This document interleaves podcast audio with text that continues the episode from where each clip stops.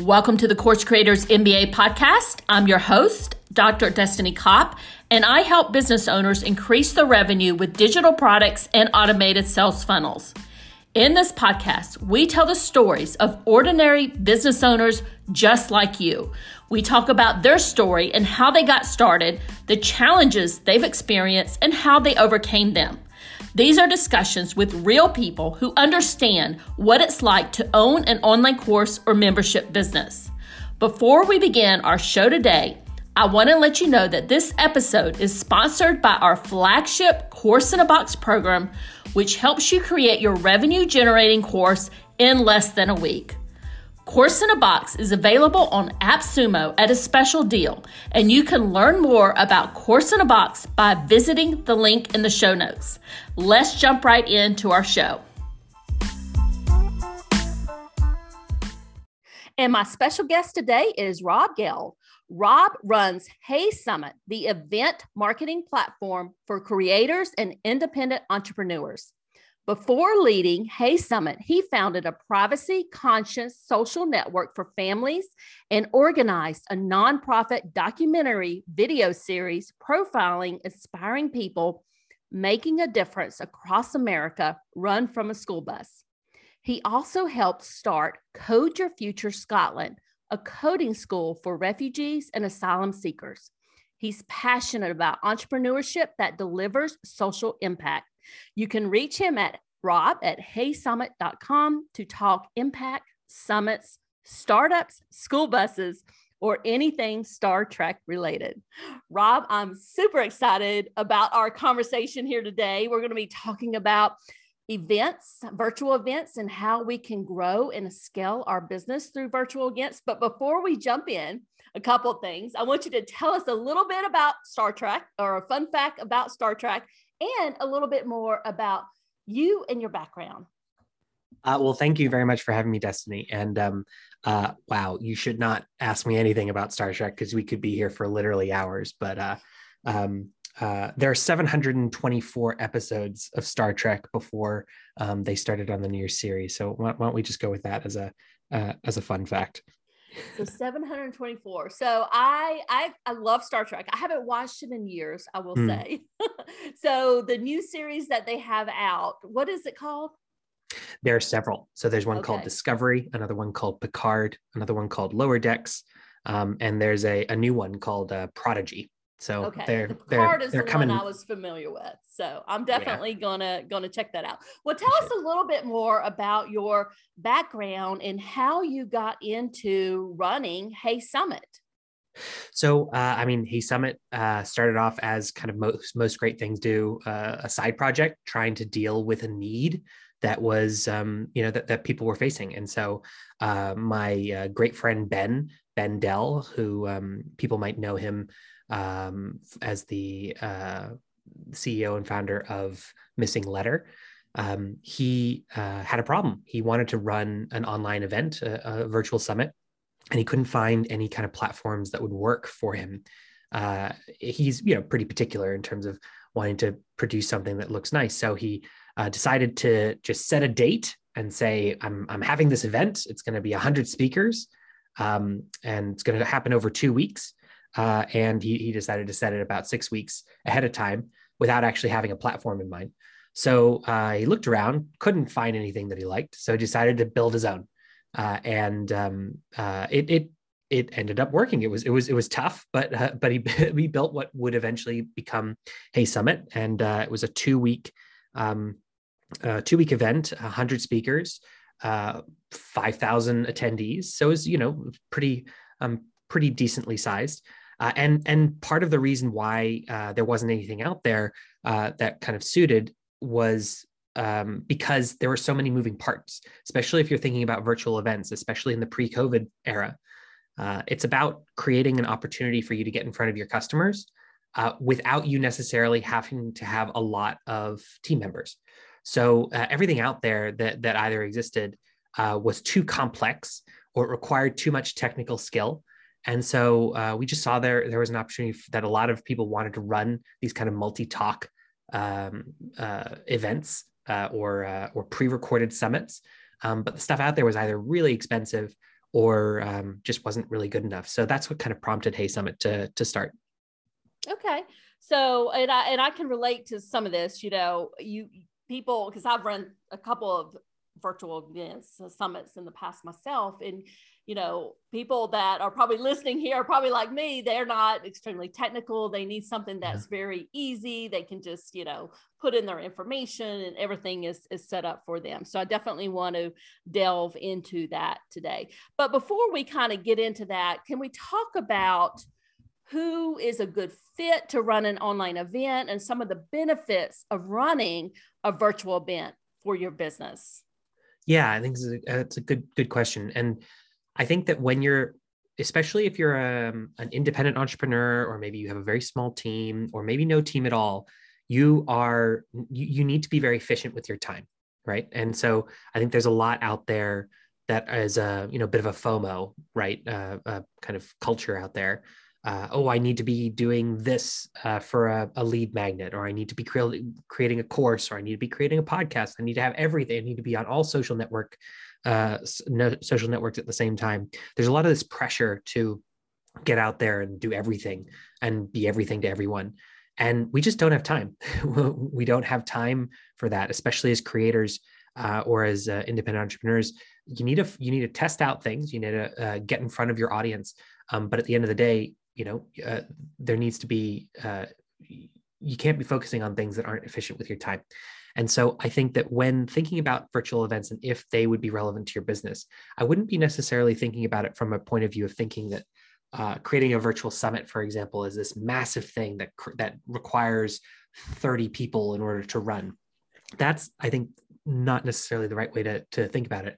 I think more of um, uh, it's it's more relevant to think about whether or not a virtual event is the right way to reach your audience um, or or not. And there's certain things that are attractive about virtual events, uh, especially um, virtual summits, uh, that are that make it a very efficient, you know, a method of getting in front of your audience. The most important one is this idea of cross pollination. So, for example, um, you know, uh, you you might have an audience. Maybe you don't have a, a, a huge audience yet. Maybe you have a, a, a little bit of one. Um, the idea with cross pollination is that if you're in, inviting speakers to speak at your event, um, part of that understanding, part of that, uh, the purpose of bringing those speakers on to the to that event is for them to get in front of your audience and for you to reach their audience. And so, uh, podcasts are good examples of cross pollination opportunities.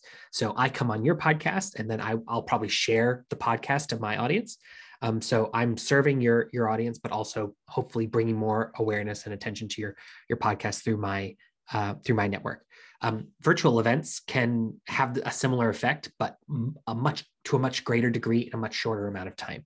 Um, if you're thinking about creating an event with 30 speakers, uh, that's 30 opportunities to expand your network and to cross pollinate um, with other people. So it's very effective for things uh, like that.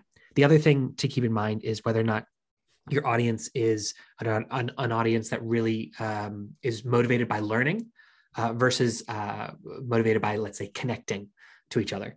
Either way, if you're a maybe you're a community owner uh, or you're a, a, brand where you're teaching people things or training people things um, virtual events can can cater to both of those uh, setups they just need to be configured in slightly a different way um, especially if you're you're focused on uh, learning primarily uh, over uh, over networking you can run online events with one person maybe two if you need to uh, and you can you can make them all um, pre-recorded if you want to. Maybe we, will we'll dive into that a little bit better.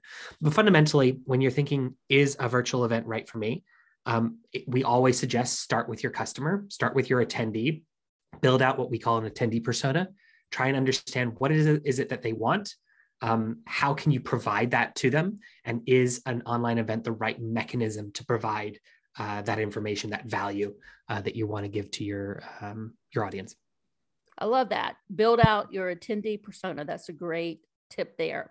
So let's go into it. You you talked about it in a, a little bit about the presentations or the training can be pre-recorded.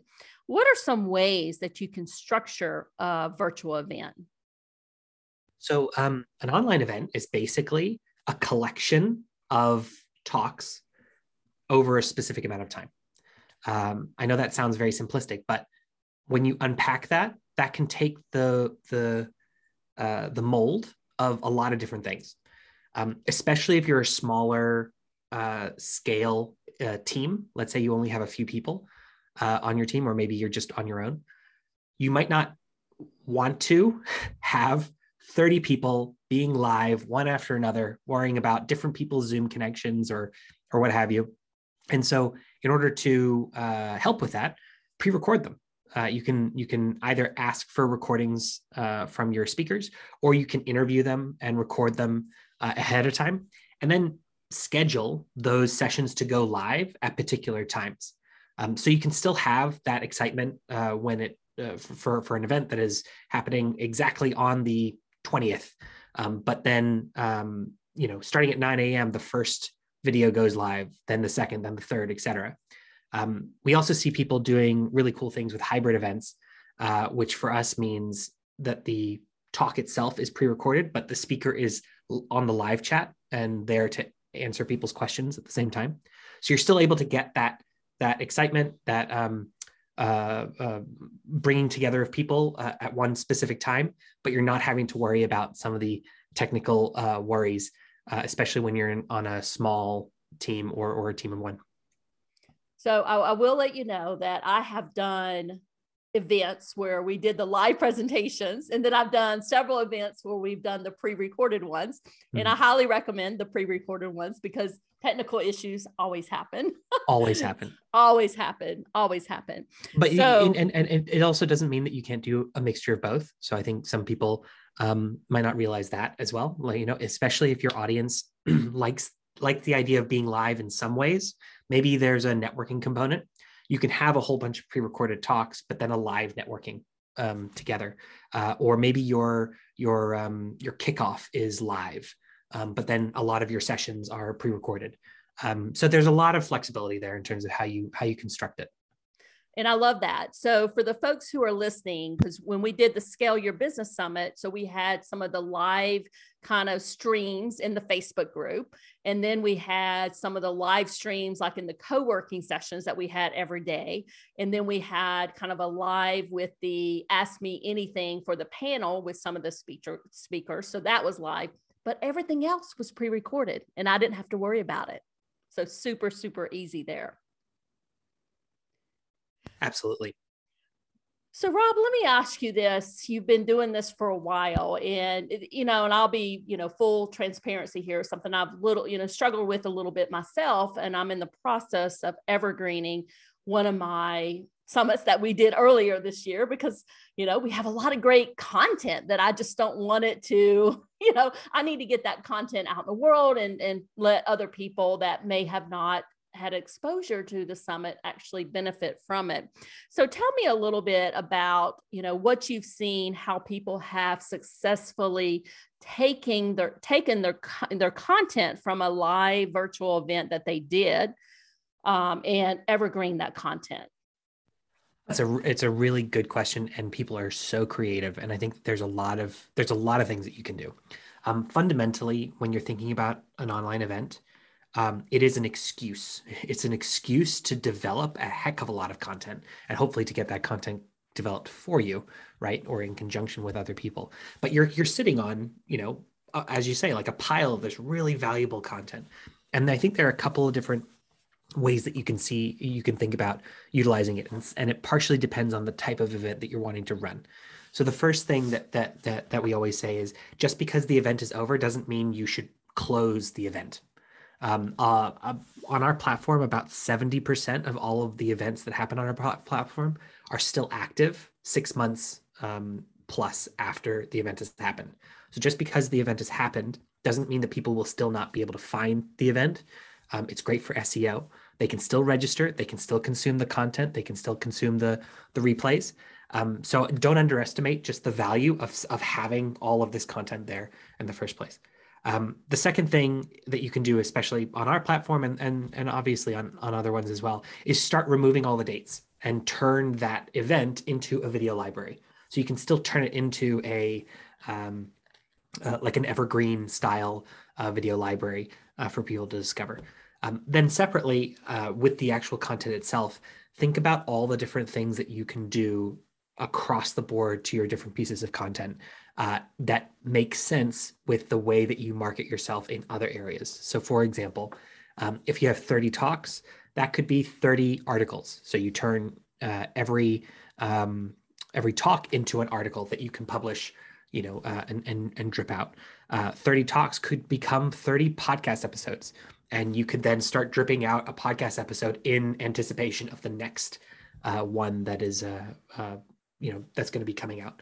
Uh, the third is to have the video content, the video library, and have that as an add-on to something else that you want your audience to do.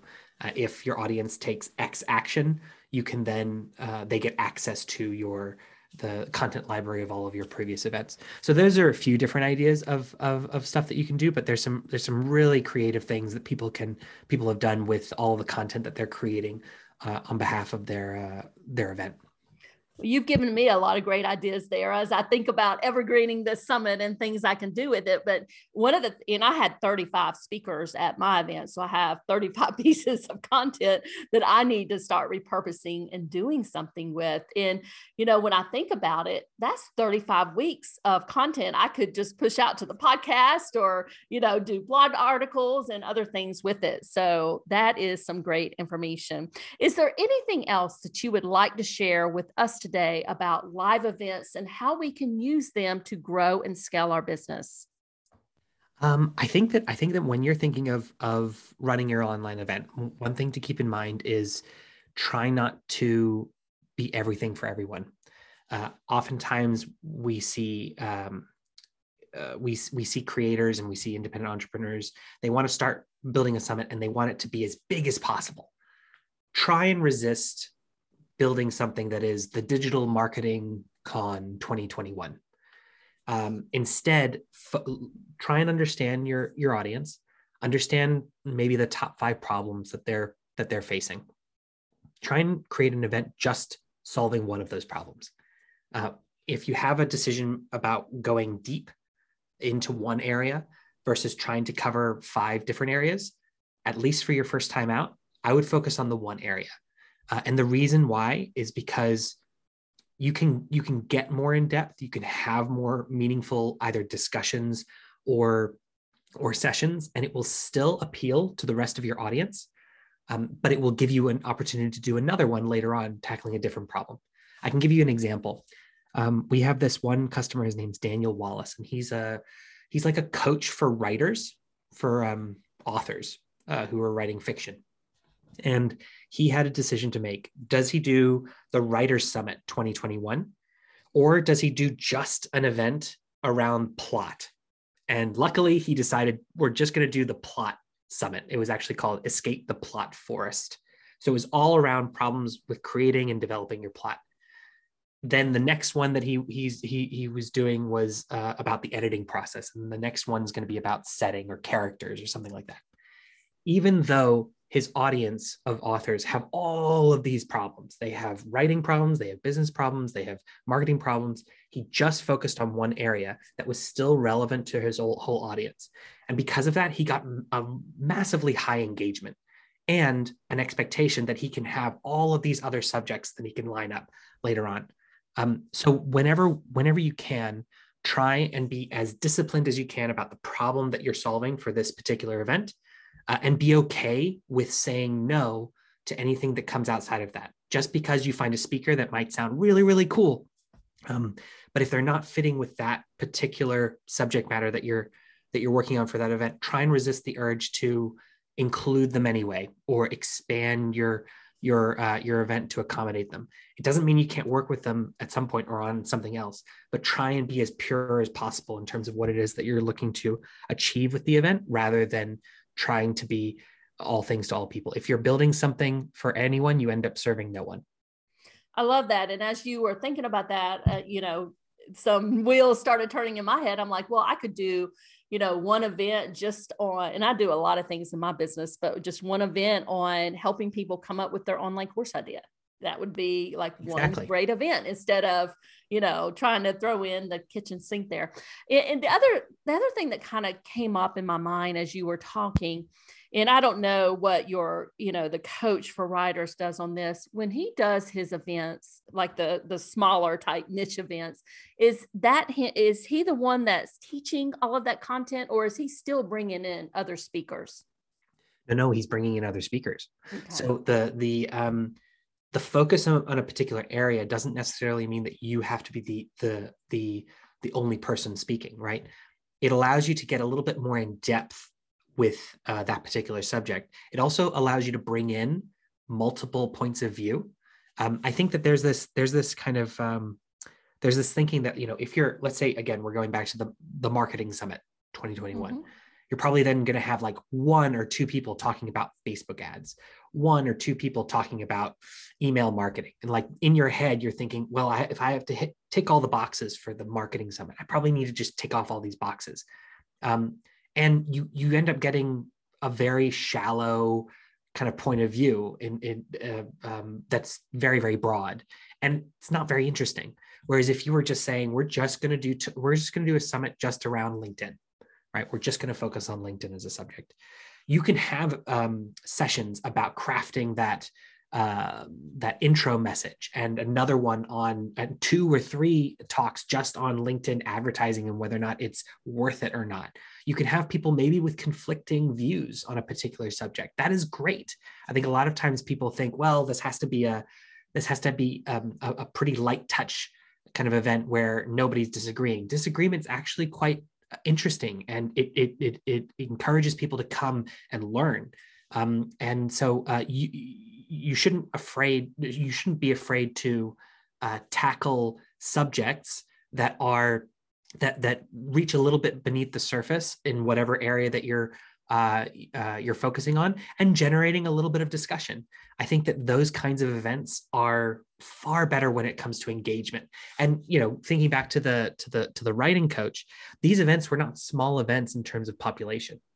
Um, ironically, he probably attracted and he had a larger attendance for the niche events than he would have if he had just had the writing summit 2021 higher engagement more people ended up attending made more money from it I love that. And what my one of my key takeaways from this discussion here is there's a lot of different ways to structure these events. And you really just got to go back to that attendee persona that you talked about in the Absolutely. very beginning and figuring out exactly how you can serve your audience.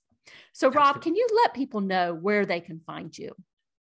Oh, well, you can find you can find HeySummit at heysummit.com. Um, you can certainly find me on LinkedIn. Uh, feel free to connect with me on there. Uh, on Twitter, I'm at uh, this is Gelb. Um, you can also, of course, follow uh, HeySummit on all the relevant socials. Uh, and um, and yeah, check us out. Uh, see how you like it. And I will make sure that the link for HeySummit is in our show notes so people have that. And also, I will put the link for our Evergreen offer that we have for the Scale Your Business Summit so folks can kind of go in and if you missed it, you can check out that comment that that content also. That's great. Thank you, Rob. No worries. Thank you very much, Destini. Thank you so much for joining us today. I hope you enjoyed this episode. If you love the show, we'd appreciate a review on Apple Podcasts or your favorite podcast platform and show us some love there. Have a great rest of your day and bye for now.